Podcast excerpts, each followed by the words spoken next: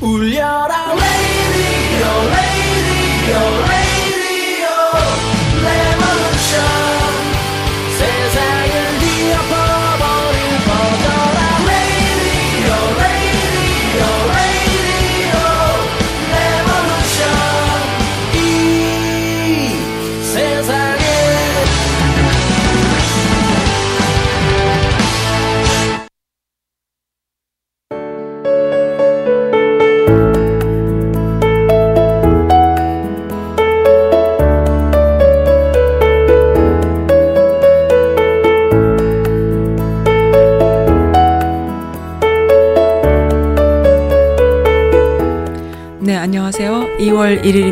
금요일이에요. 미스 바람 나인 시간이에요. 비건이 어, 트럼프 종전 준비하고 있고 북한 침공 의사가 없으며 정권 전복 안 한다라는 이야기를 했네요. 비건은 스티븐 비건, 네, 국무부 대북정책 특별대표 대표죠. 북한과의 협상에서 완전한 핵 목록과 모든 핵시설 폐기를 요구하겠다고 밝혔고요. 음, 비핵화 이전에 제재를 풀지 않겠다면서 많은 상응 조치를 준비하고 있다. 종전과 평화 체제 구축을 언급했, 언급했 다고 합니다. 뭐 들어보면은 되게 획기적인 말 같지만 진도가 무지 나간 말 같지만 또 조금 더 들어보면은 여태까지 한 말을 또 다시 하는 게 아닐까 이런 생각도 들고요. 어쨌든 요지는 어, 우리가 듣고 싶은 대로 한번 들어본다면은 종전 준비를 안 하고 있는 것은 아니다. 하고 있다라고 해석을 좀 해볼까요? 뭐, 네. 또 나중에 말 바꾸기는 쉬우니까. 어쨌든, 예, 그런 식으로 이해하면 되겠습니다. 첫 곡이에요. 혁오가 불러요. 윙, 윙.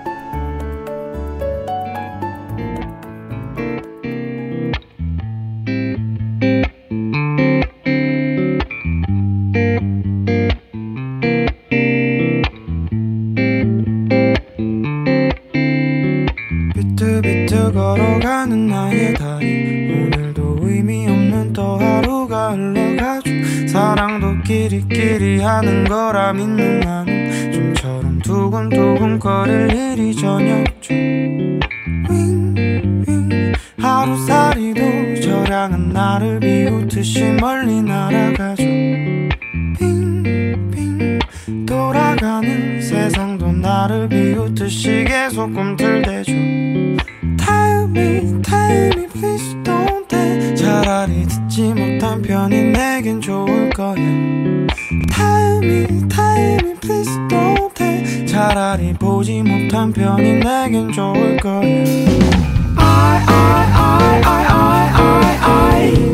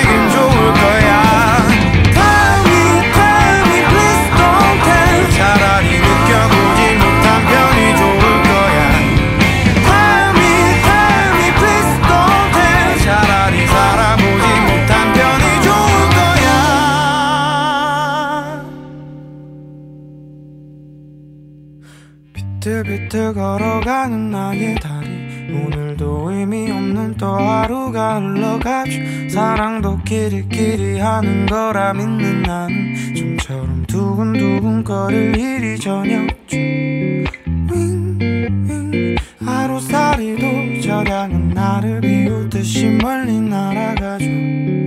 빙빙 돌아가는 세상도 나를 비웃듯이 계속 꿈틀대죠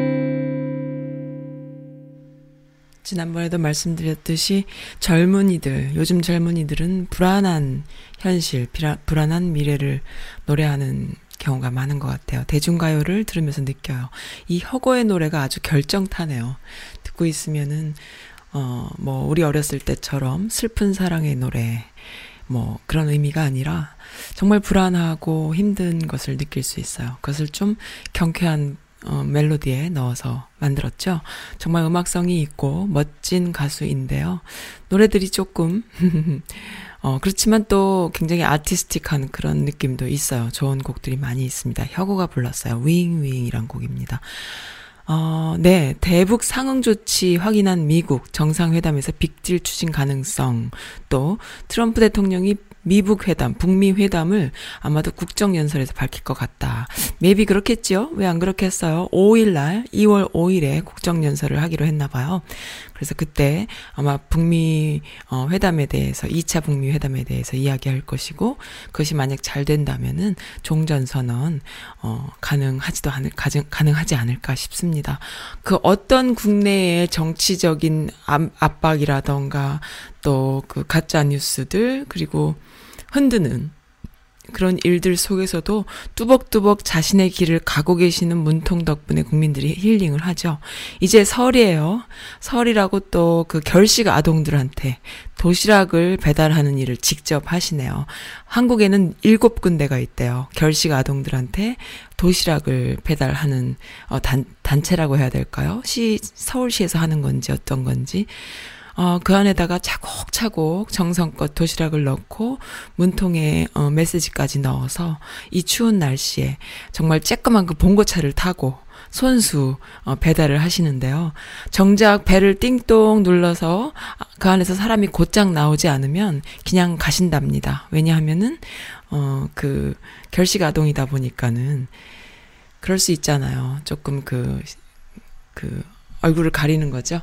그래서 문통께서 그냥 오셨고 또 문을 열어주는 곳에서는 격려를 하고 또 어, 인사를 하고 그리고 또 오셨다고 네, 그런 영상이 지금 살짝 제가 레벨을 올리고 있어요. 네 그런 영상이 어, 올라왔는데 어찌나 좋은지요.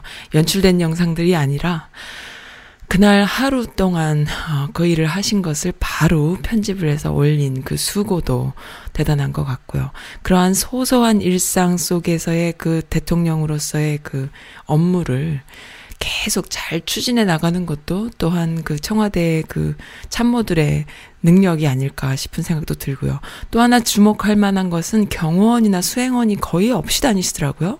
이번 이벤트 도시락 배달은 보니까는 물론 사진 찍는 어 기자들은 있었죠. 옆에 그 어, 동영상을 만들었던 청와대 그 KTV 뭐 취재원이라던가 이런 사람들은 있었겠지만은 기본적으로 뭐 그렇게 없었어요. 그러니까 봉고차를 혼자 타시고 도시락 그 일을 하시는 그 단체 분하고 같이 다니시는 거예요.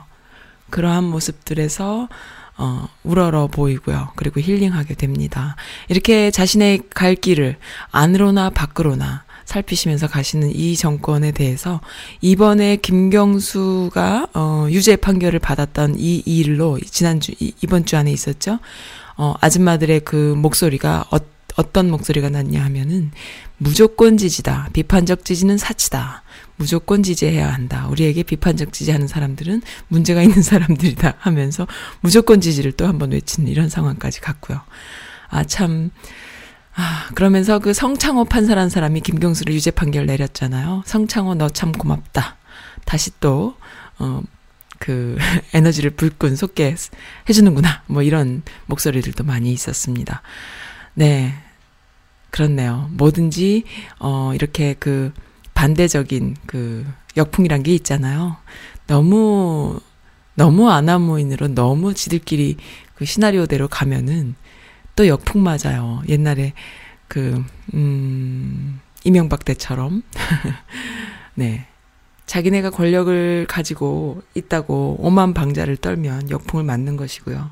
또 자기네가 정권이 없다고 해서 그 옛날에 노통 때처럼 참여정부 때처럼 그렇게 언론과 합세해서 어, 또 공권력과 합세해서 모든 권력을 내려놓은 대통령 앞에 그렇게 어, 자기들끼리 그렇게 뭉쳐가지고 나라를 쥐락펴락하는 그 친일 잔재 세력들이죠. 그렇게 되면은 또 국민들한테 역풍 맞는 거죠. 지금 또다시 그런 상황으로 가고 있습니다. 그래서 이번에는, 어, 참, 깨어있는 국민들이 무엇보다 중요할 때가 아닐까. 그런 살얼음 같은 어, 그런 마음이 드는데요.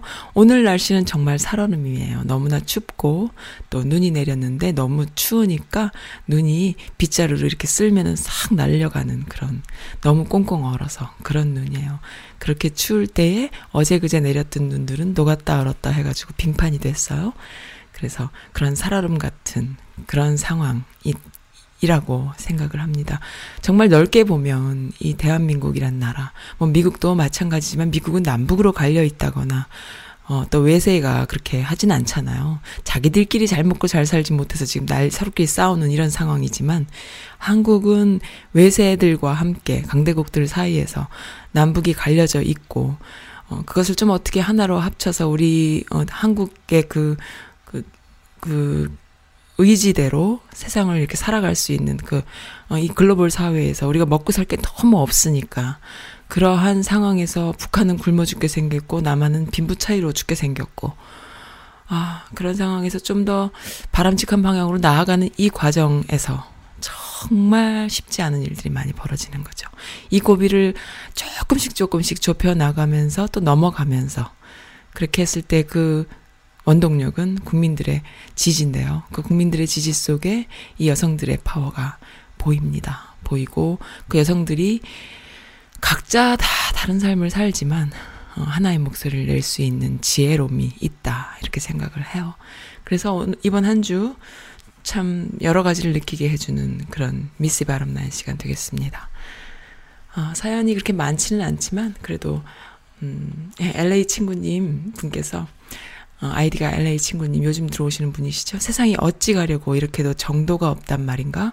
엄마 말 안 듣는 안 듣는 놈은 꾸짖고 남이 것 탐내는 놈은 벌 받고 거짓말 하는 놈은 혼 혼줄이 나고 마는 그런 정도도 없이 모든 것이 삐뚤어져 있는 이때에 귀가 따갑고 눈이 아픈 시대에 어른이 아이를 훈육할 수 없는 더러운 시대에 그래도 끝없이 갈 길을 가시는 리더를 한국민은 가졌네요. 그분 하나 지키는 것이 얼마나 중요한지 국민들이 더 강하게 각성하면 좋겠어요.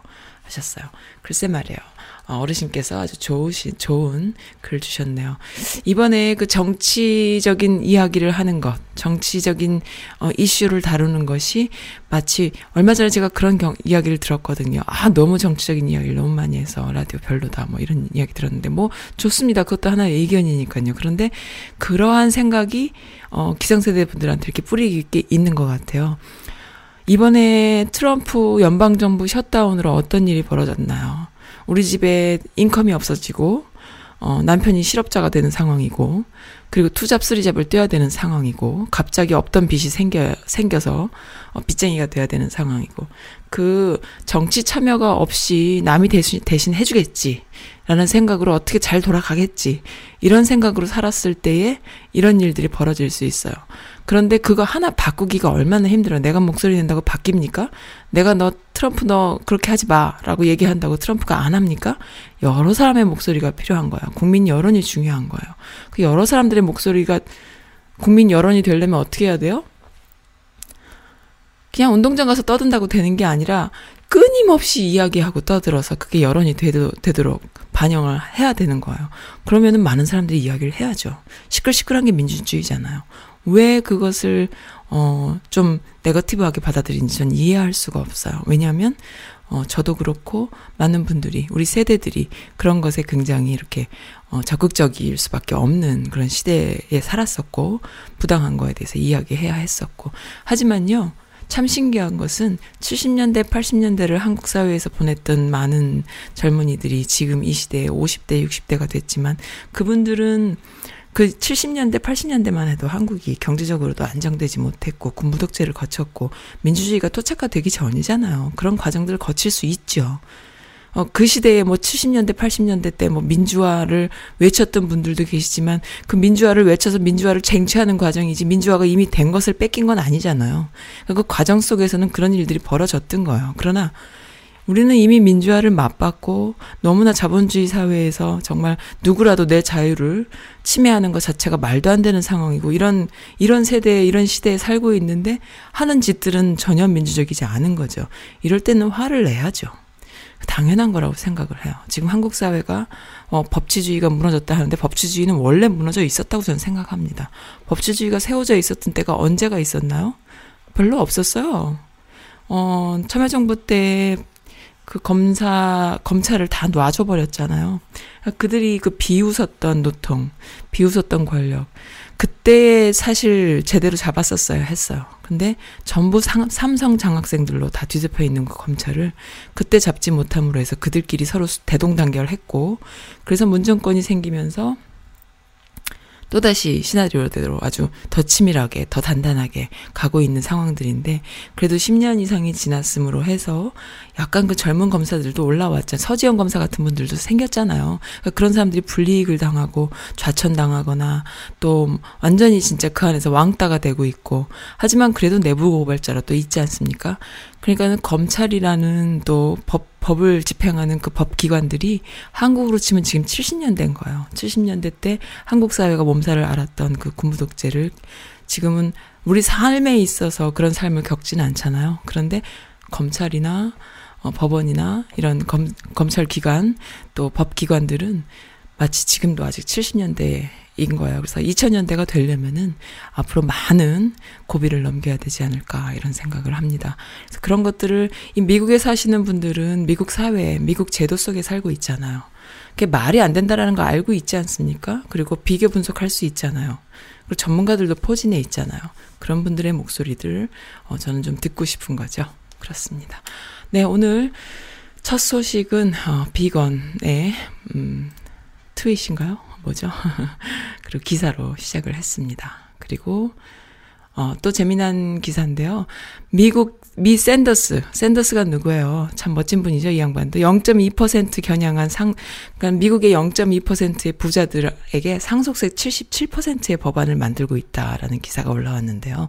10억 달러 이상이면 최고 세율인 77%를 적용한다. 100만 원을 보면 77만 원을 내는 거예요. 근데 이것이 처음 어, 시행되는 법이 아니라 1940년도 때 어, 이미 41년도에서 76년도 사이에 시행이 되었던 법이랍니다. 상속세율을 부활시키는 것 뿐이래요. 미국이란 나라가 참 이런 면에서 위대한 거죠. 그 옛날에 이미 벌써 이러한 법을 어, 시행해서 쓰고 있었다라는 것이 그런 데서 미국이 차이가 있는 거죠. 미국이란 나라는 참 오합지졸이고 찌질하고 짜증나는 일들을 지금 많이 겪고 있지만 저력이 있는 나라인 것만 누구도 부인할 수 없을 거예요. 그러니까는 참 그 세계를 리더하는 그 초강대국으로서 법적인 제도적인 그리고 사회 시스템 안에서 여러 가지들이 함께 이렇게 진화해 갔다면 그런 것들이 무너지면서 어 무너지는 게 그냥 무너질까요? 다시 또 어, 진화하는 길로 가지 않겠어요? 반작용과 반작용 그죠? 그렇게 좀 믿어봅시다. 네 그렇습니다. 그리고 제 웹사이트도 한번 가볼게요.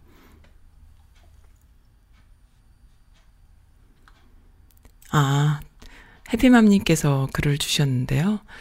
음, 그만 좀 괴롭혀라 하면서, 네. 아, 이거 지금 곽상도 의원이라는 새누리당 국회의원이 가짜뉴스를 더 퍼뜨리고 다니거든요. 그것 때문에 아마 그런 것 같아요.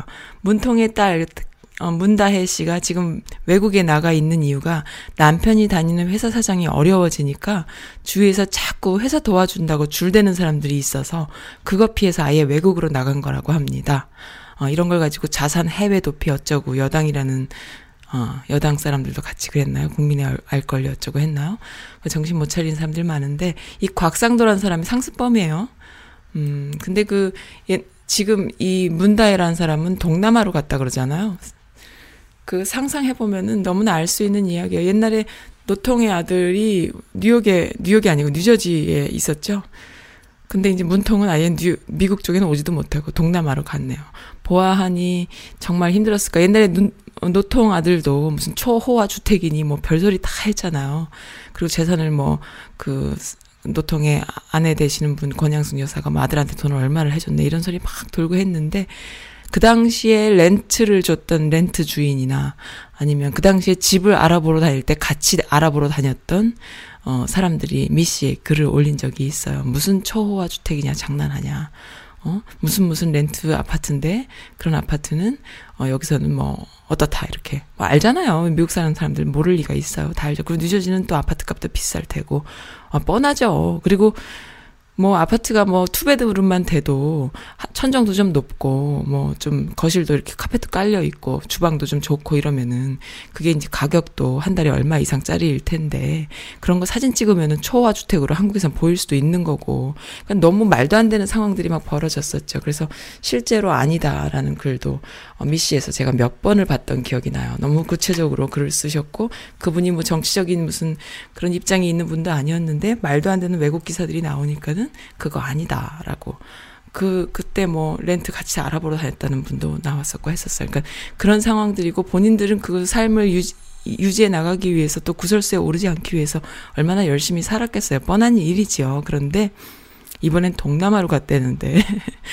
어 그 사장이 이야기했어요. 그 게임 회사 사장. 그러니까는 사위죠. 문통의 사위가 다니던 회사 사장이 무슨 말도 안 되는 소리를 하냐. 이 회사는 경영이 어려워서 그리고 그 아들은 그나 그 사위는 어떤 게임을 프로젝트를 진행하다가 그게 안 되면 잘못되면은 그 게임을 진행하던 그 엔지니어들은 다들 손을 놓고 퇴사하는 것이 이 동네의 관례다. 그래서 그만둔 거다. 어, 뭐 그런 사람, 그분, 그 사람뿐만 아니라 여러 사람이 그만뒀다. 이런 이야기도 하고. 대출받은 것밖에 없다. 돈. 내가 뭐, 나라의 그, 금융기관을 통해서 대출받은 것 정도가 다다. 이런 이야기들을, 어, 인터뷰를 다 했더라고요. 근데 왜 이렇게 가짜 뉴스들을 퍼뜨릴까요? 그냥 카더라로 일단 매도를 하기 위해서 그러죠. 뭔가 대통령의 아들이면은 비리가 있지 않을까. 비리가 너무 없는 거예요. 내가 볼 때는. 이러한 본질의 기사들을 볼 수 있는 눈이, 매의 눈이 여성분들에게 다 있다는 거, 어, 이 사람들이 모르는 것 같습니다. 그 LA 친구님의 사연과 더불어서 제가 들려드리고 싶은 노래가 있어서 아외기 소리.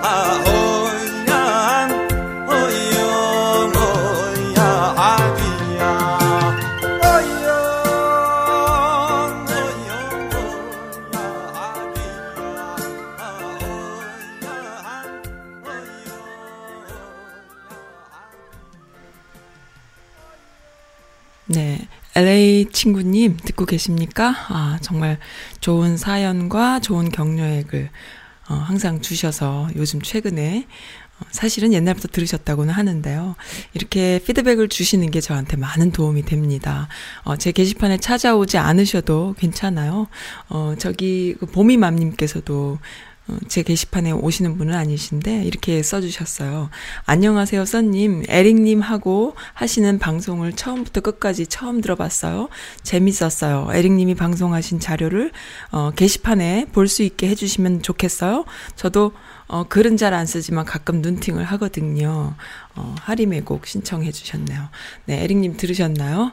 어, 그, 말씀으로만 하시는 이야기들을 대충 알아들을 수 있게 게시판에 좀 써주시면 좋겠다라는, 어, 청원이 있네요. 네, 이러한 청취자의 어, 청원도 어, 들, 들으려고 하고 귀 기울이려고 하는데요. 정치하는 정권에서 어, 그 정치하는 사람들이 여론을 안 들으면 뭐가 되나요? 이번에 여론 아주 무서운 여론이 있네요.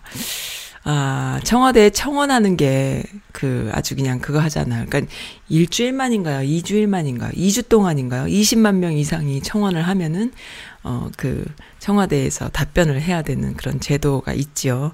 옛날로 치면은 신문고 제도 같은 그런 거예요. 뭐 미국에도 그런 건 있어요. 그러니까는 여론을 수렴하기 위한 그리고 참 그 며칠 만에 몇 명이 청원에 동의를 했다라면은 그 여론이 얼마나 크다라는 걸 집, 미루어 짐작할 수 있는 것이죠. 근데 보통 2주만일 거예요. 2주 안에 20만 명 채우는 것이 쉬운 일은 아니었는데 하루 만에 20만 명이 넘어선 겁니다. 이번에 김경수 지사 재판에 관련된 법원 판사 전원의 사퇴를 명령합니다. 이런 청원이 누가 한 명이 올리고 나니까 20만 명이 하루 만에 만 하루 사이에 된 거예요. 네, 이러한 여론이 있는 거죠. 그래서 결국에는 참 그 해안이 있는 여성분들은 아줌마들은 또 미국에 있는 제가 좋아하는 어떤 아줌마는 그런 말도 해요. 땡큐다, 고맙다. 성창호 너 참 고맙다. 참 양승태 키즈인 거 사진을 또 근거를 또 다 가지고 왔어. 양승태랑 같이 등산도 가고 막 놀러 다닐 때마다 같이 했던 비서 같이 행동했던 그런 사진들도 다 이렇게 막 퍼날르게 하면서 아 참 고맙다. 니 덕에 진짜 그 불끈 한다. 이러면서 참 김경수는 갑자기 그, 음, 진짜 십자가에 못 박혀 돌아가신 예수님이 갑자기 부활하시듯이 이제 부활만 남았네? 막 이러면서 어, 대선 후보 되는 거네? 막 이런 식의 데, 뭐 글들도 많이 있어요. 그러니까 그 정도로 이제 거꾸로 생각할 수 있는 능력까지도 있는 거야. 역풍이 어떤 건지 그러니까 정치적인 그그 해석이나 또 의견들을 어 이렇게 실시간으로 생각해낼 수 있는 능력이 있는 어 아줌마들 정말 많아요. 그런 아줌마들 앞에서 까불었다가는 뒤지게 혼납니다. 저는 이런 분들을 지지해요. 어, 어떤 정치인을 지지하기보다 그러그러한 의견을 갖고 있는 여성분들을 지지합니다. 저는 좀 그런 사람이에요. 그래서 그분들의 목소리를 좀 어, 함께 해주고 싶어요. 음. 그 문통의 따님이 동남아로 갔다 피눈물 난다라는 이야기를 하니까는 댓글들이요. 노통 아드님도 미국 그래서 미국 간 거잖아요. 정말 국민들이 너무 미안하고 고맙고 죄송한 일이죠. 개나 소나 나가는 외국 나가면 좀 어때서요? 세금으로 가기를 했나요? 어 가서 strip strip bar를 가기를 했나요? 성매매를 했나요? 가이드를 했나요? 가이드를 패기를 했나요? 뭐 하나 피해 준 거 없는데 왜 그럽니까? 잘한다 맞잖아요. 어 뭐예요? 이건 또 무슨 사, 무슨 말입니까? 아, 옳잖아요. 그 회사 대표는 오히려 피해봤다고 인터뷰를 하던데. 옛날에 노통이 잘 자주 가시던 국밥집까지 세금 세무조사를 하고 검찰이 와서 그 사찰을 했지 않습니까? 그런 것들에 대한 그 기사는 별로 없어요. 어, 그러니까는 우리가 여론을 형성하는 많은 기사들이요 문제가 있어요. 노통 때는 조중동이 미 조중동이 원래 또라이들이니까 그렇다고 치지만은 진보주의 진보 신문이라는 애들이 더 난리들을 쳤잖아요. 그래서 그 아줌마들이 문통을 지지하는 절대적 지지를 외치는 이 미국의 특히 한국도 마찬가지지만 특히 미국에 있는 많은 여성분들 미씨 분들께서 그 진보 하는 사람들, 비판적 지지한다는 사람들, 또 진보 신문을 하는 사람들, 기자들을 더 미워해요. 그러니까 더 열심히 지키기 위해서 더 열심히 모니터링을 하고 있어요. 그것을 좀 알아주셨으면 좋겠어요. 그러니까는 더 딴지를 거리고 말리는 신우이가 더 밉다고 더 또라짓을 많이 했고 더 잔인하게 칼을 들이댔어요. 그러니까 이 사람들은 먹물들인 거야. 어 7, 80년대를 지나면서 자기들은 먹물이야. 먹물인데 노통은 대학도 안 나온 사람이거든. 그러니까는 얄미운 거야. 지지를 받는 것도 미운 거야. 내가 내가 진보인데 제가 진보래. 짜증나는 거야. 막 이런 애들이 너무너무 많았던 거예요. 그래서 오히려 그 노통이던 문통이던 한창 그 인권 변호사 시절 활동할 때는 함께 했었는데 완전히 그 속내를 드러내면서 무시하는 그거가 다 나왔던 거죠. 근데 이번에 문통도 뭐 다를 바가 없어요. 그렇지만 문통은 좀 다르죠. 어, 노통하고는 좀 다르죠. 어, 문통, 노통은 자기 신이 정치인이 돼야겠다 해서 정치인이 되셨고, 정권을 잡았던 분이고, 모든 정, 권력을 내려놓고, 그 안에서 정말 피 터지게 깨졌던 분이시고, 문통은 그러한 것을 본 국민들에 의해서 등 떠밀려서 대통령이 되신 분이고 박근혜라는 그 탄핵된 대통령과 대통령이 있었던 거고 그러니까는 이 진보하는 사람들이 아무래도 다르죠. 근데 솔직히 말하면요. 국민의 한 사람의 입장으로 봤을 때요. 지금 이 상황에 비판적 지지 어쩌고 하는 진보자들요. 찌질해요. 찌질합니다. 아, 너무 찌질하고 못나 보여요. 어, 그런 거 있잖아요. 누가 누가 싸우더라도 내가 저 사람도 밉지만 그래도 나는 이 사람 편을 할 수밖에 없어. 라고 할 때 그 사람을 쿨하게 밀어줘야지. 그게 인간이지. 거기서 지는 싸움의 링 위에 올라가지도 않을 거면서, 그리고 올라가면 오히려 깨질 거면서, 거기서 계속 같이 까는 거. 아우, 찌질하지 않아요? 너무 찌질해요. 그러니까 그거는 생명력이 없어요. 그래서 그러한 생각을 가지고 있는 것이 글에 다 나오지 않습니까? 기자들의 경우에. 그러니까 그런 거를 무지하다고 생각하는 이 사람들이 이 먹물들이 보기에 무지하다고 생각하는 아줌마들이 다 알고 있는 거예요. 그래서 그 아줌마들 눈과 귀를 속일 수가 없습니다. 그리고 다 보고 있어요. 어, 잘난 척 하는 사람들은 이 시대에 먹히지 않아요. 정말 잘난 사람은 겸손하잖아요. 정말 잘난 사람이 먹히는 거지, 잘난 척 하는 사람들 먹히지 않아요. 다 보여요. 그것도, 그것도 어린 아이의 행동이에요.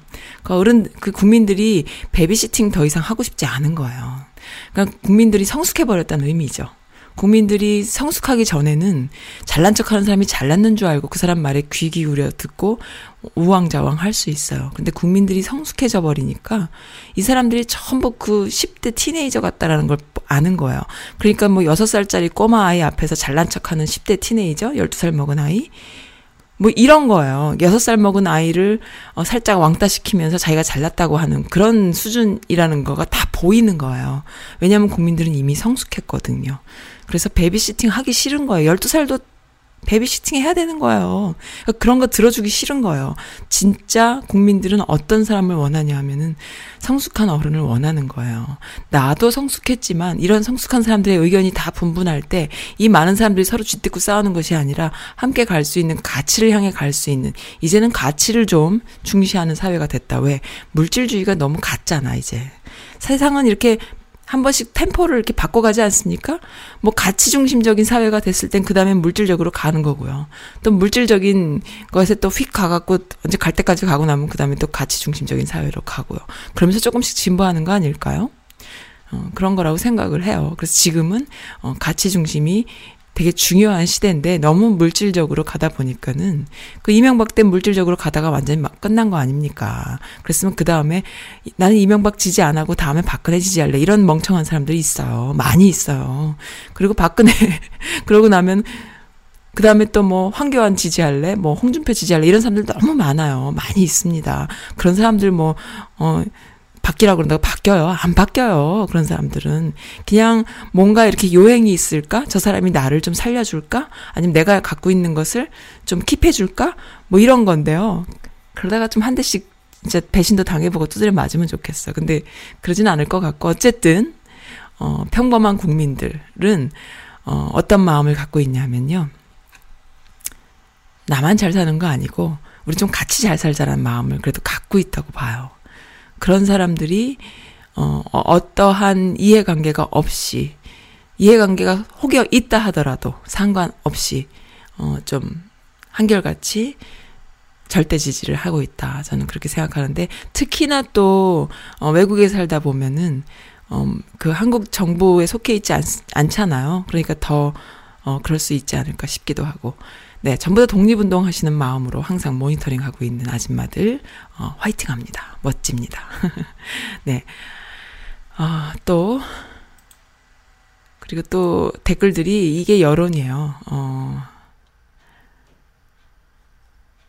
국민의 대통령과 가족은 숨어 살아야 하고, 한, 단 한 개의 실수 없이 살아야 하고, 실수가 없이 사는 게 아니라요, 어, 실수가 없어도 만들어요. 친일파 대통령은 아무 것이나 살인이나 구속이나 국민 무시 다 해도 되고 어, 자한당 이제 정말 끝이야 했는데 끝나야 끝이죠. 국민들이 이런 걸 좀 다 알아야 하는데 정말 다들 해도 해도 너무하죠. 친일파 대통령이었을 땐 다들 어떻게 살았는지 글쎄 말이에요.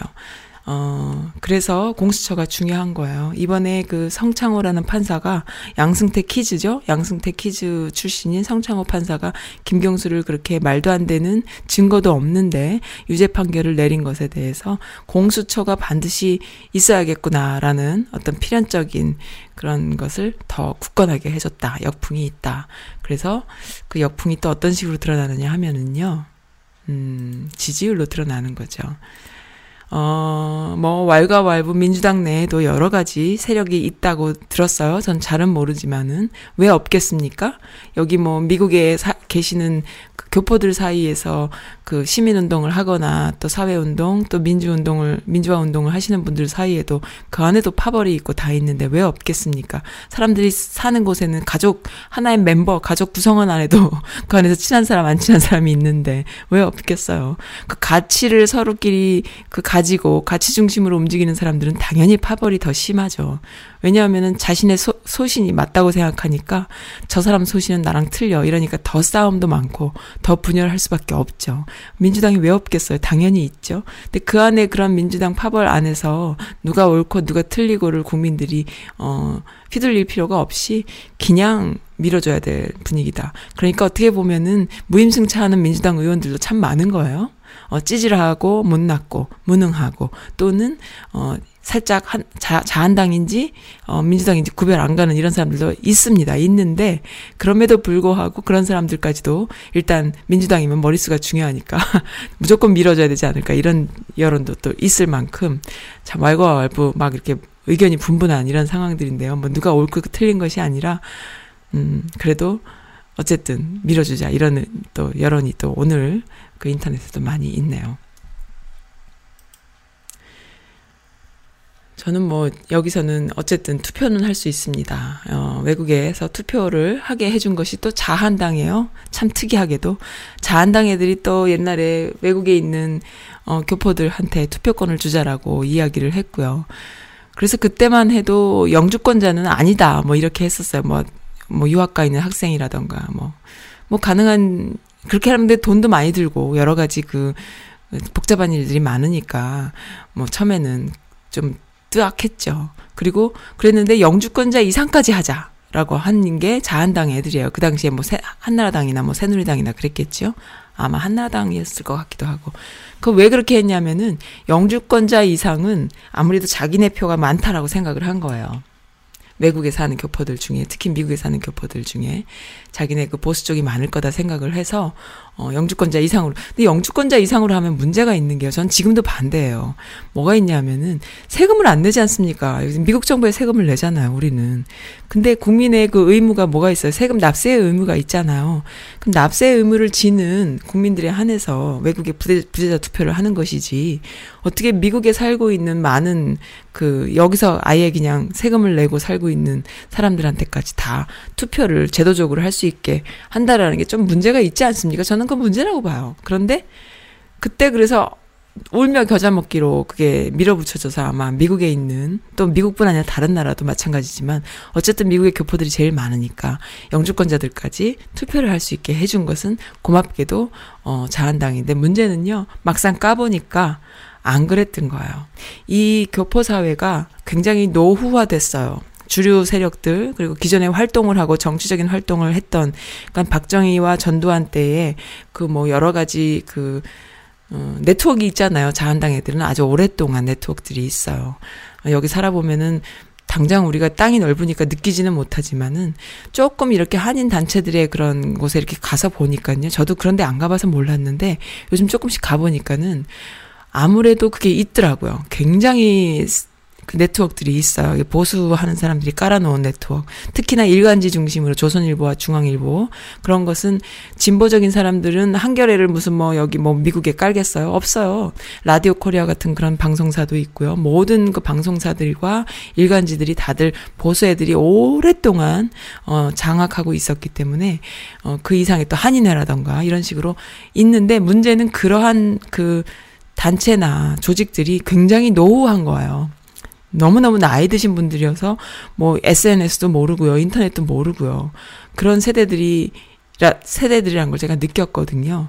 그래서 이제 막상 까보니까 이 Missy USA 중심으로라던가 여성 커뮤니티 중심으로 진보적인 그런 목소리들이 이미 참 많았고 그리고 정작 그 투표에 이렇게 적극적으로 행동하는 사람들은 이 아줌마들 장난 아니었던 거예요. 저도 막상 투표하러 가면은 지난 대선 때였나요? 파란 색깔 그 민주당 파란 색깔 약속도 안 했고 말도 서로 안 했는데 뭐 백이 하다못해 핸드백 하나라도 스카프 하나라도 블루 칼라를 들고 이렇게 나는 이렇게 아무튼 그러한 재미가 솔솔했어요. 그러한 참여, 정치 참여 가 있었다라는 것을 이 사람들이 몰랐던 거죠. 어, 우리가 뭐 조중동도 다 갖고 있고, 한인 방송국서부터, 한인에서부터 뭐 다 이렇게 우리가 다 장악하고 있으니까 미주 교포들 영주권자 이상으로 하면은 우리가 당연히 다, 어, 우세할 거야. 이렇게 생각을 했는데, 웬걸 아니었던 거예요. 이거는 진짜 누가 말린다고 말릴 수 있는 게 아니었던 거죠. 그래서 참 재밌었던. 그래서 저도 영주권자로서 뭐 투표할 수 있습니다. 어, 앞으로 얼마 동안 좀 더 더 할 수 있을 것 같은데 저 같은 분들 많으시죠. 여기 음, 온라인에 보면 너무너무 많으신데요. 참 그래요. 그래서 아 이제는 좀그 한국에 투표를 하는 걸로 돕는 게 좋은 건지 아니면 시민권을 취득해서 미국에서 투표를 함으로 해서 또 한국 정부를 덮고 또 미국 내에서 한국인으로서의 그 목소리를 내는 것으로서 또 이렇게 도, 한국 그 인으로서의 그 투표 참여가 더 바람직한지 생각해 볼 필요가 있어요. 근데 아마 제 생각에는 점점 그 시민권을 취득을 함으로 해서 여기서 또 목소리를 내는 것이 굉장히 중요하지 않을까 이런 생각도 요즘은 굉장히 본격적으로 하고 있습니다. 뭐 누구라도 할 것 없이 한 번씩은 고민해 보는 문제잖아요. 참 어쨌든 그렇게 해서 몇 년 동안을 어 저도 투표에 참여를 했어요. 생각지도 못했던 어, 일이 벌어졌던 거죠. 근데 정말로 투표장에 가서 보면은 기자분들도요, 뭐 인터뷰를 하려고 해요. 왜냐면 뭔가 조금 달라진 걸 느끼거든. 그래서, 어, 투표를 해보면은 막 인터뷰 하려 그러면은 뭐 중앙일보 기자라던가 뭐 조선일보 기자들 보면 인터뷰 안 하고 그냥 나오고 이런 적도 있었습니다. 그 정도로 참 재밌는 일들이 벌어지는데 저뿐이 아니라 여러분들이 그랬다는 거죠. 그 참 이 넓은 미국 땅에 한, 한 군데에 그 투표구라 그러면 몇 명 안 모일 거 아니에요. 근데도 그런 일들을 내 눈으로 볼 수 있다는 것은, 어, 다른 지역까지 다 이렇게 합치면 굉장히 많은 퍼센트가 그런 재밌는 일들을 경험하고 있었다라는 의미인 거죠. 어, 그래서 그런 것이 참 재밌었습니다. 그래서 여기서만 살면서 어, 느끼는 부분이잖아요. 네, 그리고 최교일이라는 양반, 세, 어, 뭐, 자유한국당 국회의원인데 이 사람이 그 문화 체험을 하러 뉴욕에 있는 스트릿바에 갔다라는 이야기를 해갖고 또 아줌마들 되게 웃겨갖고 또 뒤집어지고 근데 그 가이드가 이거를 알렸대요. 음, 그래서 가이드님 용기에 박수를 보냅니다. 이번에 그그 예천 시의원인가요? 거기가 캐나다 가고 죽방을 날리는 바람에 이번에 200억 불 이상의 맞죠? 200억 불이죠. 엄청나게 큰 돈에 그 소송에 휘말렸어요. 가이드가 어 그거를 그렇게 한 거 아닙니까? 이번에 이 뉴욕 가이드도 용기를 내서 알고 보면 뉴욕 가이드님도 저처럼 파란 색깔 무슨 그 자켓 입고 가서 투표하는 분 아니었을까 싶기도 하고 아, 너무 재밌는 일들이 벌어집니다. 네, 요 Missy나 MizVille에 올, 들어오셔서 이렇게 좀 많은 이야기를 좀 해주면 참 좋겠네요. 아줌마들 들으면 정말 가볼 수 있잖아요. 거기 닉스인가요? 뭐 이름이 바뀌었대요. 그러니까 파라다이스 strip bar가 현재 이름은 닉스인가 뭘로 바뀌었는데 어떤 한국에 사는 젊은이가요. 요즘 참 재밌어요. 이렇게 개개인이 다 이렇게 그 자신의 채널을 갖고 일할 수 있는 그런 시대다 보니까 뭐 뭐 조갑제만 유튜브 채널을 하나요? 뭐 홍준표만 무슨 홍카콜라라는 유튜브 채널을 하나요? 중학생들도 할 수 있고 고등학생들도 할 수 있는 거예요. 근데 어떤 젊은이가 구글 어 그 map 있잖아요. street 그 street을 보여주는 그 구글 지도 있잖아요. 그걸로 어 그 파라다이스 호텔을 찾아서 들어갔어요. 근데 구글이 참 얼마나 신통합니까? 안에 내부까지 다 보여주잖아요. 그래갖고 1층도 보여주고 2층도 보여주고 봉이 막 있는 것도 보여주고 그렇게 해서 구글이 여러 가지 그 현장 실사를 막 찍어주는 거죠. 근데 보니까는 그 자료들 보니까 근데 좀 그런 생각 얼마나 팁을 날리면 그 찌질하고 못생긴 최교일 같이 생긴 아시안 아저씨가 가서 그 백인 애들 그 스트릿바에 가서 팁을 한두 푼 날려갖고는 그게 안 될 텐데 어 그런 생각이 좀 현실적으로 들더라고요. 그렇잖아요. 요즘 같은 무슨 트럼프 시대에 아시안이 가가지고 잘못하면 총 맞을지도 모르는데 그 여자들이 옷 벗으려면 돈을 얼마나 많이 줬겠어요? 백인들이 이렇게 봉춤도 추고 그러니까 문화 체험하러 가셨다고 하네요. 너무 재밌습니다. 이런 놈들도 있는데 어, 참 무슨 가짜 뉴스에 국민들이 이렇게 놀아나면 되겠습니까? 우리 아빠가 대통령인데 10원 한 장도 어디 엮이면 아빠도 탄핵당하고 나도 깜빵 가고 이런 사람 같은 시대에 어 기껏 간다는 곳이 동남아잖아요. 뭐 이런 한 장이라도 뭐 남의 돈으로 가, 갖겠습니까? 상상을 해보세요. 지금 도시락 돌리시라고 돌리시느라고 고생하시는 우리 문통님 자녀분들 둘이 있어서 아주 고생하십니다. 그렇지만 자녀분도 참 잘 키운 것 같은데 첫첫 아들은 무슨 뭐 그 회사에 그 특혜 채용으로 그렇게 씹히고 둘째는 뭘로 해야 되나 또 말도 안 되는 소리를 또 하는 거죠. 이런 상황에서 10원 한 장이라도 뭐 그런 게 있었겠어요? 말도 안 되는 소리죠. 가짜 뉴스 퍼뜨리는 놈들 전부 영창 보내야 되는데 문제는 검사들이 법원의 판사들이 전부 다 그 모양이니 그냥 넘어가고 마는 거죠. 우리나라의 법은 어 옛날부터 박종철 때도 느꼈고요. 어 참 네. 우리나라는 아직도 갈 길이 너무 멀어요. 그 하림의 사랑이 다른 사랑으로 잊혀지네. 음, 그 보이 봄이맘님이 주신 곡이죠. 듣겠습니다.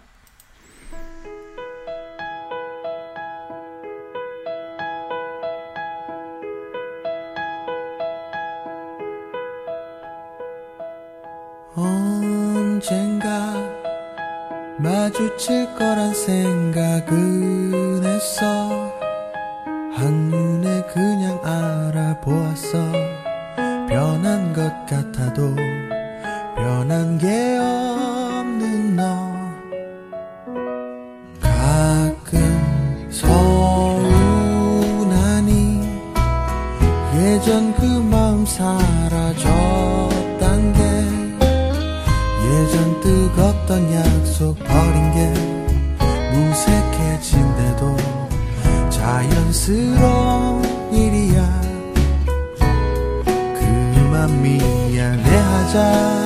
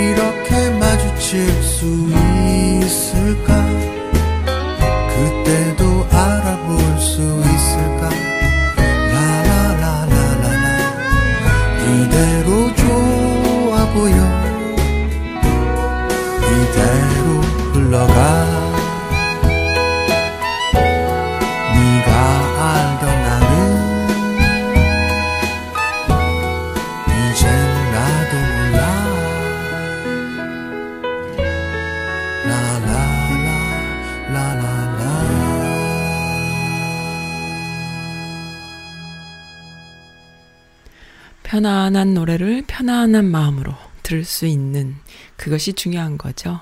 그것이 얼마나 많은 사람들이 희생했고 그 편안한 노래를 아름다운 노래를 아름다운 마음으로 들을 수 있는 자유가 있기까지 얼마나 많은 사람들이 이 인류 일에 어, 죽어갔을지를 우리가 알 필요가 있어요. 어, 지난주에 아, 이번 주죠. 이번 주에 돌아가신 김복동 할머님 어, 그분 이 어제 어저께 그 상이 지나고 마지막 순간에 연결 그 연구차가 어, 일본 대사관 앞을 지나갔다고 사진을 뜬 걸 봤습니다.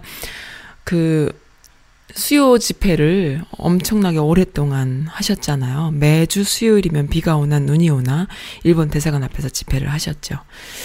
그 내가 지금 몇 번 한다고 해서 모든 현실이 바뀌진 않아요. 그렇지만 계속 끊임없이 했던 사람이 있었다는 것. 그리고 그 사람이 나였다는 것. 그런 것들이 우리 역사들을 변화시키는 것이죠. 어, 여긴 미국에도 매주마다 수요 집회를 하시는 분이 계십니다. 미국의 백악관 앞에서 18차예요. 어, 이번 주에 18번. 그러면은 한 5개월 가까이를 지금 혼자서 1인 시위를 하시는 분이신데요. 내용은 이겁니다. North Korea와 South Korea, 아니, North Korea와 미국이 어서 그 평화 협정을 해라. 이 말씀이신 거예요. 그러니까는, 어, peace treaty 해가지고, 오늘 그 첫 소식으로 알려드렸던 속보였던 거요. 어, 비건이 그 트럼프 종전 준비하고 있다, 하, 종전 준비하고 있다. 북한에 대한 침공 의사가 없다. 어, 정권 전복 안 할 거다. 이런 이야기를 지금 속보로 나왔는데요. 바로 이러한 속보가 나오기까지 이 한 사람의 어, 매주 수요일마다 사실 나이가 많으신 연로하신 어르신이세요. 사실 지난 가을에 관광객들로 부글부글 정말 그 동네가 북적거릴 때 사진을 시작으로 해서 음 지금은 워싱턴 눈이 왔잖아요. 얼마나 춥습니까? 어제 얼마나 추웠어요. 어제 그제. 그 추위에 그 목도리와 모자와 장갑을 끼고 그 연로하신 어르신이 혼자서 진짜 변함없이 나가셔서 어 1인 시위를 하십니다. 백악관 앞에서. 그러니까 이러한 움직임. 내가 몇 번 했는데 세상이 안 변했어가 중요한 것이 아니라 이러한 여론이 끊임없이 있어 오는 것. 내가 만약에 어 이런 어, 1인 시위를 하는 사람인데 이걸 안 하는 것과 하는 것은 큰 차이가 있다는 거죠. 계속 하는 겁니다. 이분은 아, 날씨도 추우신데 감기도 심하신데 좀 그만하시면 안 되겠느냐라고 말려도 아, 그건 안 되지. 그거는 하고 이렇게 말씀하시는 분이세요. 그러니까는 이것이 정치적인 활동이다라고 치부하기에는 중요한 이야기예요. 왜냐하면은 어 남북 문제가 그 통일 문제 또 북한 인권 이야기 정말 어떤 분은 또 이런 질문도 하더라고요. 통일, 아니, 북한의 인권이 그렇게 인권 탄압이 심한데, 왜 한국 사회에서는 그런 이야기를 안 하느냐. 어, 참 어리석은 질문이죠. 저는 그렇게 생각합니다. 어, 인권 문제가 심각하니까 얼른 통일을 하기 위해서 지금 서두르느라고 그 말을 지금 skip하는 거지. 잠시 내려놓는 거지. 만약에 지금 인권 문제 너 니네들 왜 이렇게 인권 탄압하냐라고 하면 통일이 되겠어요? 그리고 김정은이 대화에 나오겠어요? 그럼 말도 안 되는 질문들을 기자라는 사람들, 먹물들이라는 사람들이 하죠. 얼마 전에 그 통일부 장관님 워싱턴에 방문하셨을 때 제가 가서 어떤 말씀 하시나 궁금해서 듣고 있을 때 그런 질문을 하는 사람들도 봤습니다만은 그게 이제 자신들이 기자를, 기사를 쓰기 위해서 하는 그, 그 걸기 위한 어, 질문이지 그게 제대로 된 질문이라고 생각은 하지 않아요. 저 같았으면은 북한이 이렇게 인권 문제가 심각한데 인권 문제를 해결하기 위한 다른 어떤 방법 그 정책을 가지고 있는 것이 있느냐 음, 어느 정도 통일이 진행이 되고 그리고 그 경제 협력을 해서 북한이 문호 개방을 하고 어 종전 협정도 하고 평화가 구축이 되고 난 뒤에 그래도 그때 그때 그 김정은 정권이 어 북한 동포들을 그렇게 인권 탄압을 하면 그때는 어떡할 것이냐 저 같으면 그렇게 물어보겠 물어보겠어요. 그러니까는 그런 말도 안 되는 질문들을 하는 기자들이 참 싫은 거야 저는. 그리고 보통의 아줌마들도 저, 저와 비슷한 생각을 하고 있다 저는 이렇게 봅니다. 그러니까 떨어지는 거죠. 기자들이 글 쓰는 기자들의 수준이 어 보통 여성분들의 수준에 따라가지 못한다. 저는 그렇게 생각을 해요. 그래서 믿을 기사 기자들이 거의 없고 전부 기레기들이다 이렇게 보는 거죠. 그래서 그 기레기들을 걸러내기 위한 어 그 일들이 매일매일 진행되고 있는데요. 저 같은 아줌마들뿐만이 아니죠. 중고등학생들도 하고 있어요. 이런 기레기들을 걸러내는 일들은 심각한 상황이기 때문에 그래서 덕분에 무척 똑똑해집니다. 이런 기레기들 덕분에 어, 보통 사람들이 이렇게 똑똑해지고 있고 현실을 제대로 볼 수 있고 어떤 아줌마가 그런 글을 올렸던데요. 세상 참 좋네요. 방구석에 처박혀갖고 나라 돌아가는 꼬라지를 이렇게 다 할 수 있다니 하면서 그림을 그 컴퓨터로 그린 그러니까 스마트폰으로 그린 그림 손가락으로 그린 그림이 얼마나 후져요. 근데 그거를 이렇게 귀여운 모습으로 그려가지고 어, 빼북에 올렸던데요. 그게 무슨 뜻이냐 하면은 어떤 사람은 가짜 뉴스에 휘둘리기도 하지만 자기 같은 경우는 방구석에 처박혀가지고 어, 스마트폰만 봐도 이렇게 세상 돌아가는 거를 다 읽을 수 있으니 고맙다 이런 얘기를 하는 거예요. 중고등학생들까지 그리고 아줌마들까지 다 똑똑해지는 그런 상황이 되고 있네요. 카톡에 어떤 아주머님이 또 그런 글을 올려주네요. 욕자라는 욕쟁이인 사람들은 순수한 거 맞지요? 이렇게 또 올려주셨는데 어뭐 다 그렇지 않겠지만은 여기 그 10원짜리 욕을 막 입에 달고 다니는 그런 양아치들 말고요. 정말 그 속에서 나오는 욕을 하는 욕쟁이 아줌마, 욕쟁이 할머니 이런 분들은 좀 순수하지 않을까 저는 그런 생각을 하는, 하는데요. 상대적으로 세상이 얼마나 팍팍했으면 욕이라도 해야지 이런 생각이 들어서 막 욕하는 아줌마들 있잖아요. 그러니까 그런 분들은 좀 순수하지 않을까 싶어요. 예쁜 말만 하고 예쁜 소리만 하고 그리고 또 뭡니까 그 우아한 척하고 교양 있는 척하는 사람들한테 이제는 하, 지쳤습니다. 이제 지쳤어요. 좀 솔직하게 살아요. 네, 그렇습니다. 그래서 이 나이 드신 연로하신 어르신의 그 1인 시위가 참 생명력이 있다 싶어요. 그래서, 아, 그때에 필요하시니까 정말 해야겠구나 생각하셔서 혼자라도 하신다라는 생각에 항상 나가시는데 추위, 아무리 추워도 바람이 불어도 정말 비바람이 분 적도 있었어요. 그럴 때 이제 걱정이 돼서 연락해 보면은 아 가야지 하시는 거예요. 근데 어쨌든 그러한 목소리가 어 조금 울림이 있을까요? 아니면은 정말로 세상이 그렇게 가고 있는 건가요? 트럼프가 종전 준비하고 있다고 합니다. 제발 좀 잘 됐으면 좋겠는데 지금 이 상황에 미국 같은 이 시국에 어 트럼프가 종전이라는 카드를 테이블 위에 올리기까지 얼마나 오래 걸릴까 싶어요. 그게 급한 건 아니거든요. 트럼프는 자기 발등에 떨어진 게 너무 많기 때문에 어, 이 사람이야말로 탄핵 위기고 그죠? 어, 심각한 상황인데 거기서 뭐 남북 종전이 뭐 그렇게 큰 이슈겠어요 본인한테 그렇지만 또 따지고 보면은 북한을 조금 이렇게 본인의 손에 의해서 좀 평화를 주고 경 문호 개방을 하게끔 해서 김정은하고 사이좋게 됨으로 해서 트럼프라는 이름으로 북한이란 나라에 들어가서 트럼프 타워를 지을 수 있다면 본인에게도 엄청나게 경제적 이익이 있지 않을까 저는 그런 생각이 들어요. 만약 내가 트럼프라면 돈이 중요한 사람이잖아. 근데 어 어떤 명분이나 정치적인 실리 지금 탄핵 위기에 이렇게 힘들 때에 막 그 자신의 비리 때문에 막 그 특검이 막 들어와가지고 자기는 진짜 빼도 박도 못하는 상황이고 이럴 때에 그게 중요하기도 하지만 나중에 혹여 탄핵을 당하던 아니면 임기를 다 채우고 물러나던 아니면 재임을 하던 다시 또 대통령이 뽑히는 거예요. 재임을 하던 상관없이 본인에게 중요한 건 돈이잖아요. 북한이란 나라는 투자 가치가 있잖아요. 나는 분명히 그것도 할 것 같아요. 그래서 그런 차원으로 좀 접근하는 건 어떨까? 이런 아이디어도 좀 생각이 드는, 그런 생각도 드는 그런 시간입니다. 네, 제발 어떤 방법으로든지 간에 종전을 해야만 북한에 투자할 수 있다라는 것도 본인이 좀 깨닫게끔 그렇게 좀 푸시하는 것도 재밌을 것 같아요. 네. 그래서, 오, 트럼프는 북한을 개방시켰고 북한에 투자해서 많은 투자가들이 북한에 투자해서 경제적 이익을 많이 냈어. 이런 이야기를 음, 아주 그냥 생색을 낼 수 있게 그렇게 해주는 거죠. 어, 전 세계에 있는 많은 투자가들 중에 손가락 3개, 4개에 꼽히는 투자가들이 어, 북한은 너무나 너무나 투자 가치가 있다라고 이야기 하잖아요. 그러니까 지금 I'm ready 하고 있는 거예요, 다들. 그래서 아마 그쪽 사람들이 또 푸시하는 것도 있었으면 좋겠네요. 트럼프 너 빨리 해. 어, 우리 빨리빨리 북한 투자해가지고 돈 좀 벌자. 뭐 이런 이야기도 좀 했으면 좀 좋겠는데, 어떻게 생각하시나요? 그렇게 좀 접근해서 어 빨리 이끌어냈으면 좋겠네요. 제가 갑자기 욕을 했더니만은 어 욕도 좋다 뭐 이런 욕 많이 하시라 이런 지금 피드백이 오는데 다 그렇진 않아요. 음 욕을 싫어하시는 분들도 많습니다. 저는 이 페이스북에 제가 좋아하는 어떤 아줌마가 있거든요. 너무 이쁜 아줌마. 지난번에도 한번 말씀드린 적이 있는데 그분이 욕을 참 잘해요. 근데 너무 귀엽게 해요. 그래서 들을 때마다 진짜 그 글인데도 불구하고 음성 지원이 되는 그런 글들을 쓰시는데 너무 멋있어요. 그리고 수준 있고 정보력도 너무 탁월하고 그래서 그분의 글을 참 잘 읽습니다. 네. 지난번에 말씀드렸었는데 어느 분이냐 하면은 페이스북에 있어요.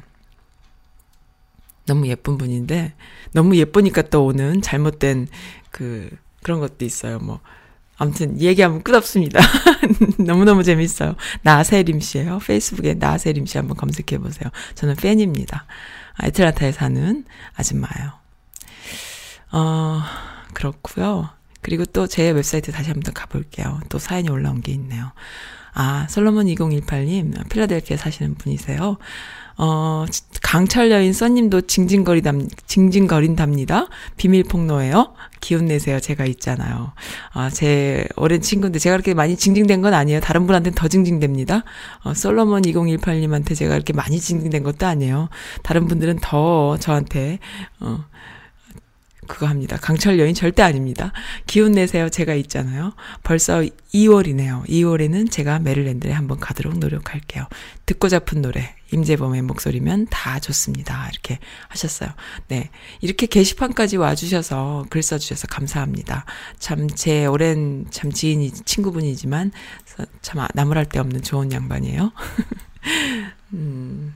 그렇고 또 마지막으로 들려드릴 사연이 또 뭐가 있냐면요. 글이 또 뭐가 있냐면은 예, 역풍이 시작됐어요. 지지율이 50% 넘게 민주당 지지율이 50% 넘게 올라갔다. 근데 이 지지율이라는 것도요. 물론 올라가면 좋긴 하지만은 또 내려가잖아요. 나는 그것도 이해가 안 가. 아, 사람들은 왜 그럴까? 어쨌든 이게 민심입니다. 좀 가만 좀 냅두지. 죄 없는 사람을 음? 잘못된 판단을 법에서 법을 믿는 것은 판사나 검사나 이런 사람들 믿는 것은 바보다라는 이런 민심이 쭉 생기는 거죠. 좀 그러한 민심이 많이 생겨서 검찰 개혁도 훨씬 더 민심의 민심의 등을 어, 등을 업고 더 파워풀하게 할 수 있으면 참 좋겠는데 지금 다들 공감하는 게 그거예요. 참 완벽한 시나리오대로 판을 잘 짜고 가고 있구나. 얘네들이 대동단결했구나라는 거죠. 어 진보 진영이 분열하는 동안에 어 이 사람들은 자기들끼리 파당이 분명히 있을지언정 그래도 대동단결해서 가고 있다라는 거 느낍니다. 그래서 시나리오대로 가고 있구나. 그래서 그 안희정도 뭐 안희정 같은 사람은 나도 뭐 처음부터 좋아하는 사람은 아니었지만은 어쨌든 그런 차원을 떠나서 일단 민주 인사였 진보 진영 인사였잖아요. 다 이제 이렇게 그거 하는 거죠. 음, 유죄 판결 받는 거죠. 그렇게 해서 집어넣고 또 손석희 같은 사람 공격받는 것도 그렇고 그리고 문통의 딸 딸내미 또 가짜 뉴스로 또 공격받는 것도 그렇고 한꺼번에 다 그러니까 공수처를 만들어야 된다라는 그 민심이 좀 있다 보니까 그리고 그러한 정책들이 있다 보니까는 그거 안 하려고 아마 다른 식으로 또 쫙 이렇게 여론머리를 하는 것 같아요. 그래서 그 손혜원 의원 같은 경우도 이 안에 들어가 있는 거죠. 그 시나리오 안에. 여기저기서 사방팔방 터트리는 거예요. 어, 손혜원 같은 경우는 아주 그 조직적이라는 게 티가 나는 게 거기서 함께 건물을 샀던 A씨라는 사람이 있잖아요. 그 사람이 민주당, 아니, 새누리, 한 새누리당, 자유한국당의 그 공천을 받으려고 했던 사람인 거죠.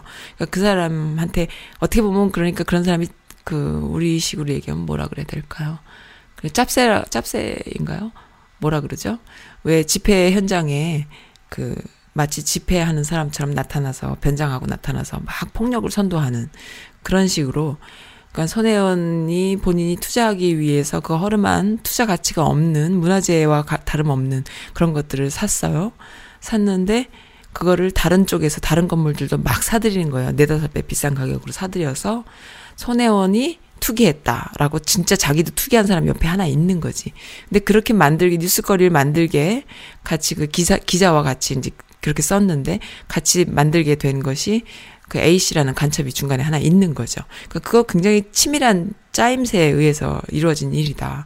기사화 된 것도 그렇고요. 기사 자체가 또 엉망인데 그러니까 SBS라는 그 기사가 있었던 것도 그렇고 하나의 그 판이다라는 거를 뭐 국민들이 금방 알게 되는 상황이었는데 그런 것과 비슷하게 갑니다. 지금 다 같이 그런 식으로 가고 있어요. 막 떠드는 놈이 임자고 이렇게 가는데요.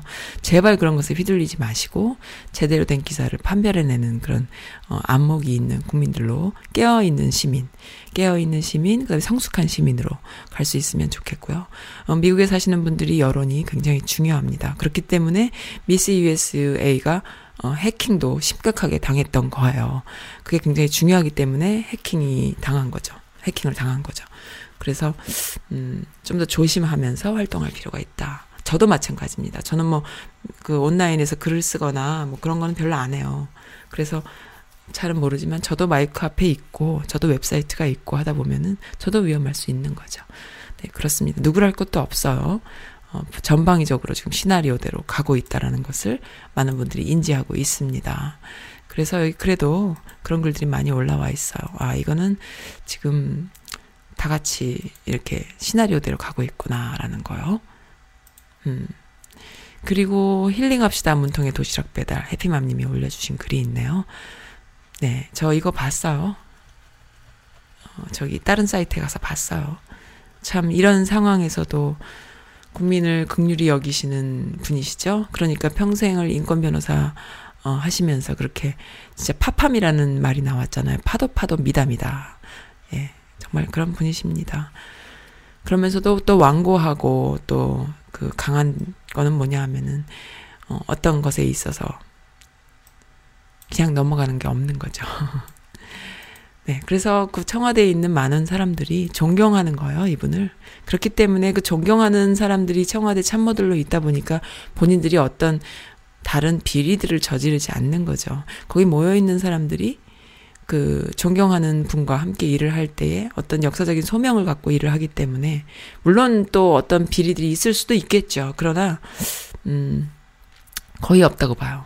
이번에 뭐 고민정 부대변인 어쩌고 해갖고 그 KBS에 있었던 그 아나운서 출신 대변인이 뭐 그 그만두고 뭐 사표를 했다 뭐 이런 내용도 다 가짜 뉴스고요. 그러니까 뭔가 파토를 내고 싶어가지고 너무나 자신들이 그 개인적인 사찰을 얼마나 많이 당하겠습니까? 그럼에도 불구하고 나는 이 정권을 위해서 일하겠다라고 뛰어든 사람들이니까 얼마나 그 자신의 개인적인 영달 없이 들어간 건데 그런 사람들이 뭐 어떤 의견 충돌이나 불화로 인해서 그만둔 것처럼 만들기 위해서 가짜 뉴스를 또 만드는 것이죠. 근데 그런 것은 없다라는 이야기. 본인 스스로 또 아니다라고 얘기했어요. 그러니까 참그 소설을 많이들 쓰는 거예요. 어, 국민들이 어, 많이 알고 있어요. 많이 알고 있고 음, 속아 넘어가지 않습니다. 이제 북풍을 할 수 없으니까 옛날에는 뻑하면 북풍을 했는데 지금 북풍이 안 되니까 지금 청와대만 공격하는 분위기인 거예요. 참 좋은 이야기가 또 있어요. 내가 이거 빠뜨리면 안 되죠. 뭐냐면 LG예요. 전국 아동복지시설에 공기청정기를 기부하기로 한 LG. 전국 아동복지시설이면요. 뭘까요? 뭐 고아원은 기본일 테고요. 참 많은 시설이 있을 텐데 거기에 공기청정기를 다 요즘에 서울이나 뭐 한국에 지금 미세먼 미세먼지로 굉장히 심각하잖아요. 어, 참 좋은 기업이네요. 현재 1만 1천여 명의 아동들이 생활 중인 전국 262개, 어, 262개의 아동복지시설의 공기청정기 시설은 상당히 부족한 상황인데요.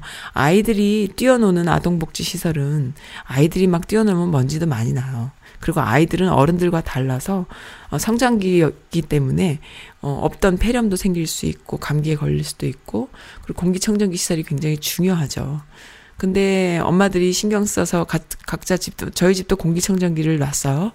그래서 지금은 조금 건강해졌죠. 아이가 조금 컸으니까. 어릴 때는 필요해요. 그리고 아이들이 여러 명이 이렇게 와서 같이 뛰어놀고 할 때 또 필요하고요. 그런데 정말 사실은 이런 거야말로 필요한 일이죠. 근데 대기업에서 미래의 꿈나무인 아이들에게 깨끗하고 건강한 공기를 누리게 해주고 싶은 마음을 담았어요. 미세먼지 제로존 지원 사업이라고 합니다. 아마도 미세먼지를 없애자라는 그 정책이 사실은 있었는데 잘 안 됐죠. 뭐 비를 내리게 하나 뭐 어쩌고 하는 거 했는데 그게 잘 안 됐어요. 근데 어쨌든 기업 차원에서 이러한 정부 정책과 호응하는 이런 상황, 이런 것은 정말 좋은 일이다 싶어요. 어, 이 문통이나 청와대 그 정부인들의 그 진심이 그 기업들의 한테 닿았지 않을까 저는 그렇게 생각을 합니다. 참 기업들과 허심탄회한 대화도 많이 했고요. 그러지 않았습니까? 음. 올해는 영유아들이 생활하는 복지시설에 우선 공기청정기를 공급을 하고요. 향후 3년간은 모든 아동복지시설에 공동생활 및 숙소 공간마다 빠짐없이 공기청정기를 설치할 것이고, 또한 필터링 같은 거, 어, AS도 아마 잘 하지 않을까 싶어요. 칭찬합니다. 칭찬합니다. 너무너무 고맙네요. 이런 댓글들이 많이 달렸어요. 역시 LG입니다. 이러한 기업 이미지가 좋은 것이 참 중요하죠. 그 이승훈 PD라는 사람이 있어요. 이승훈 PD도 문파 중에 한 사람인데 그 트윗이나 페북 이런 걸 많이 하는 걸로 알고 있어요. 저는 뭐 직접 본 적은 없, 직접 이렇게 뭐 팔로잉을 한다거나 뭐 펌지를 한다거나 이래본 적은 없는데 올라온 글들을 보면은 지난 문통희 대통령이 되기 전 열흘 전에 쓴 글이 또 올라왔어요. 보니까 지금 상황들을 그대로 어, 보여주는 글이어서 참 길긴 한데요. 이, 내용은 뭐냐면은 그 열흘이 남은 거예요. 노통이 취임식하기 열흘 전인 거예요. 이때가 가장 행복하다. 너 대통령이 되고 나면 그 다음부터 전쟁터다 이런 이야기를 이제 했는데 정말 그렇게 되는 거죠. 음. 그렇습니다. 이러한 것들을 예견하고 준비하고 무조건 지지할 수 있는 문재인 묻지마 지지 선언문이라고 어, 방송국 PD가 이런 글을 올렸던 것이 다시 회자되고 있습니다. 네, 지금 국민들이요, 특히 아줌마들이 묻지마 지지를 하는 데는 그만한 이유가 있는 거예요. 문통도 훌륭한 분이시고요.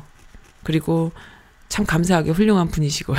그러니까 또 국민들의 그, 그 성원으로 등 떠밀려서 되지 않았겠습니까? 하늘이 내려준 대통령이다 이런 이야기 있는데 참 감사하고 행복한 일이에요. 제 미국인 친구가 오바마보다 훌륭하니? 라고 얘기해서 저는 어우 어디다 비교해. 오바마하고 비교도 안 되지. 저는 그렇게 이야기를 했습니다. 제 생각에는 만약에 음, 문통이 오바마였다면요, 미국의 대통령이었다면은 남북 문제를 그렇게 내버려 두진 않았을 것 같아요. 그러니까 물론 미국의 그 경제적인 그 이익 국익에 따라서 가지만은 그래도 남북 문제를 그렇게까지 방치하고 일본과 그렇게 손을 잡고 그러진 않았을 것 같아요. 아무리 그렇다 하더라도 그래도 휴머니즘과 그 인권에 대한 그게 있는 분이셔서 그러지는 않았을 것 같아요. 그러니까 아무래도 그릇이 다른 거죠. 저는 그렇게 봐요. 근데 뭐 할 말은 없죠. 왜? 그 당시에 한국의 대통령이 박근혜였는데 뭘 바라겠습니까? 정신줄 놓은 여자였는데 뭘 바라겠어요. 그러니까는 창피한 거예요. 우리 스스로 창피한 일이지. 어쨌든 문통은 그만큼 그 좀 진짜 뭐 어, 너무 멋있지 않습니까? 네, 저는 문파입니다. 마지막 곡으로요. 임재범의 100만 번째 환생. 그 솔로몬 2018님이 임재범 목소리 듣고 싶다 하셨잖아요. 그 들으면서 오늘 마칠게요. 오늘 미스 바람나이는 어, 저뿐 아니라 많은 분들의 목소리를 함께 다루는 시간이었고요. 음, 다 읽어드렸어요. 많이 읽어드렸습니다. 그리고 다음 주에 뵙겠습니다. 추위에 어, 감기 조심하시고요. 네, 어지간하면 밖에 나가시지 마시고요. 미끄럽습니다.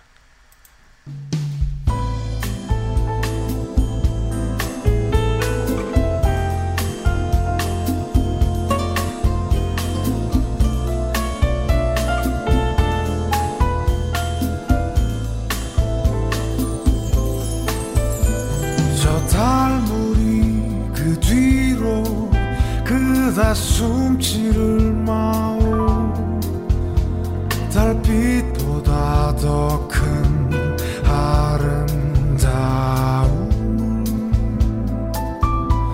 내 심장이 내 눈이 그댈 찾아냈으니